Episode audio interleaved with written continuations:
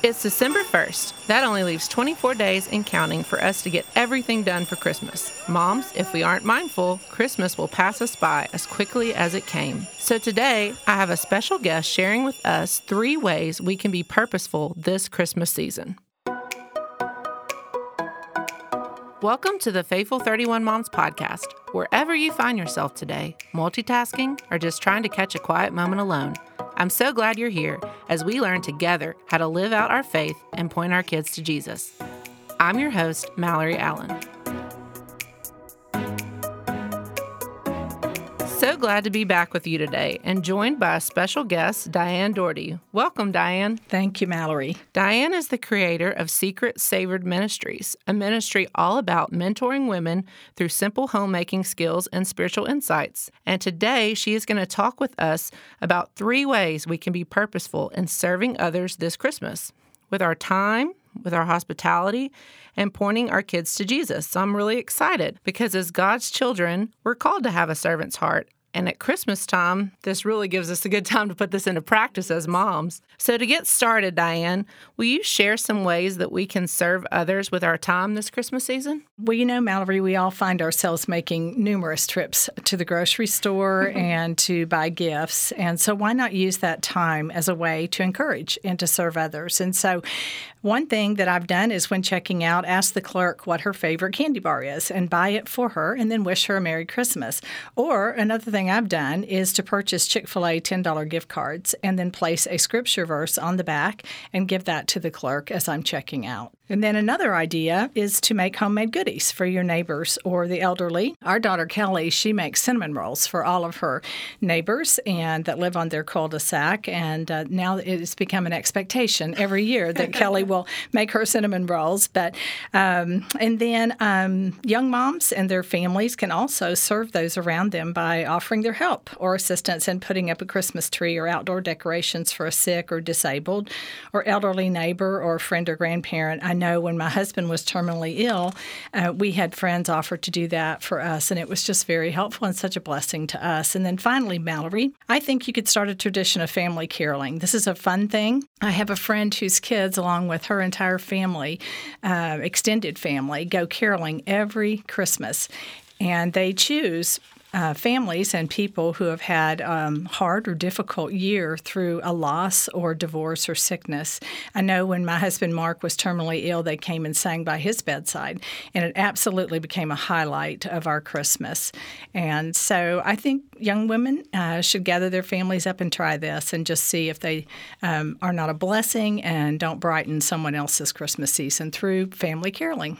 That's a wonderful idea. And it's free. And I know people are just missing human interaction after this year. So true. So these are just a couple of the great ideas that Diane actually shared with me. And so I want to make all of them available on faithful31moms.com. And that will be linked in the show notes. So I just wanted to add that in there because she has many more. Now, another way that you can serve others is by showing hospitality, opening up your home. I know that you said in a brochure that I read when I first met Diane, I was like, I have to have her on my podcast. I read this brochure before I ever even met her, and it says people are not looking for perfection, they're looking for fellowship.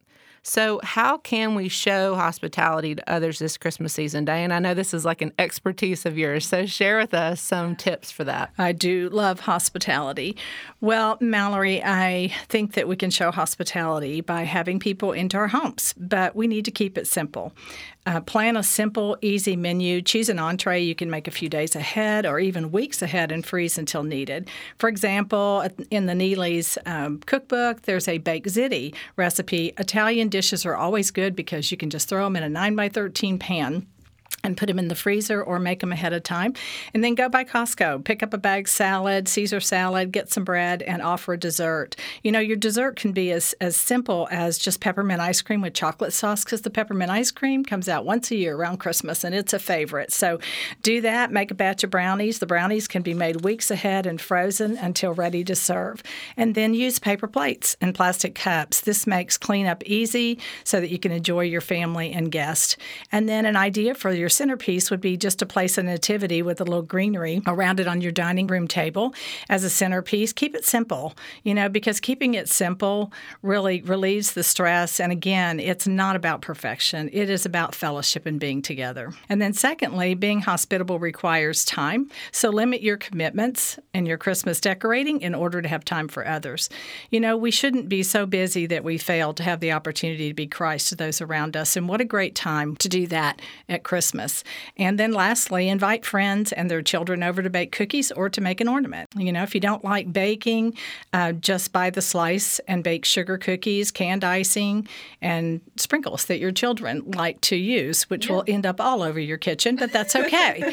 uh, it's a fun time and uh, it's a very special time and it creates fellowship one with another. Yeah, and you can just throw in some candles and um, a story about baby Jesus, and you've got yourself a happy birthday Jesus party. I even told Diane I found something really neat the other day. They have Christmas nativity gingerbread sets now that you can decorate with your family. So, yeah, just some great ideas to keep the focus on Jesus, but also spend some time with other people. So, I love that. You know, Mallory, speaking of a Jesus birthday cake, uh, one thing that we've done over the years, uh, my girls and I, is to make a Jesus cake and present the gospel through this cake. And you just use a chocolate cake mix and a white cake mix, but you use uh, food coloring and turn one of your layers red and one green and then the chocolate naturally is brown. And then you place a white icing on top. And you can present the gospel. You put the chocolate layer on the bottom. That represents our sin. And the red layer represents the blood of jesus that was shed for our sins. And then the green represents new life in christ. And the white icing is representative of being made clean in christ our righteousness that we have in christ. And so it's easy to present the gospel at a little jesus birthday party over the christmas season using this cake I love that idea. I have not ever tried that before, but I would personally love to try that with my boys. And so I'm sure a lot of people think that would be a fun idea. So I will include that description that you just gave us and like the recipe, if you'll give me that, and put that in the show notes as well. Okay. So if a mom's listening today and we talk a lot on this podcast about practically pointing our kids to Jesus. Mm-hmm. And she's wondering specifically, it's Christmas. We know that we need to do that. Right. But it gets really busy. So, what are some practical ways that we can do that in our busy schedules? Well, I think a lot of the young women that I've been involved with in the ministry, um, they do the Jesse tree, and that helps the family focus on Christ's birth and the reason that we celebrate the season. And you can buy the kits. There's a Jesse tree kit by Lynn Sims and Betsy Walter that's available. Um, you can go online and find out how to do that, and you can get your children involved in making the ornaments to put on your Jesse tree. And then you can use an Advent calendar. That's always fun. You can make one of your own. Advent is a season of waiting, calling to mind the longing and anticipation of God's people who for centuries awaited the coming Messiah. And it helps us to focus on the reason that we are celebrating this season. And so that is something you could do. There's also a book called uh, Let's Make a Jesse Tree. Advent Calendar by Darcy James. So that would be a good resource for young moms. And then have a variety of nativities around the house. And you know, I like nativities that children can play with. There are a few at home that, you know, they can't touch. Right. But for the most part, to have them available so that children can play with them is good.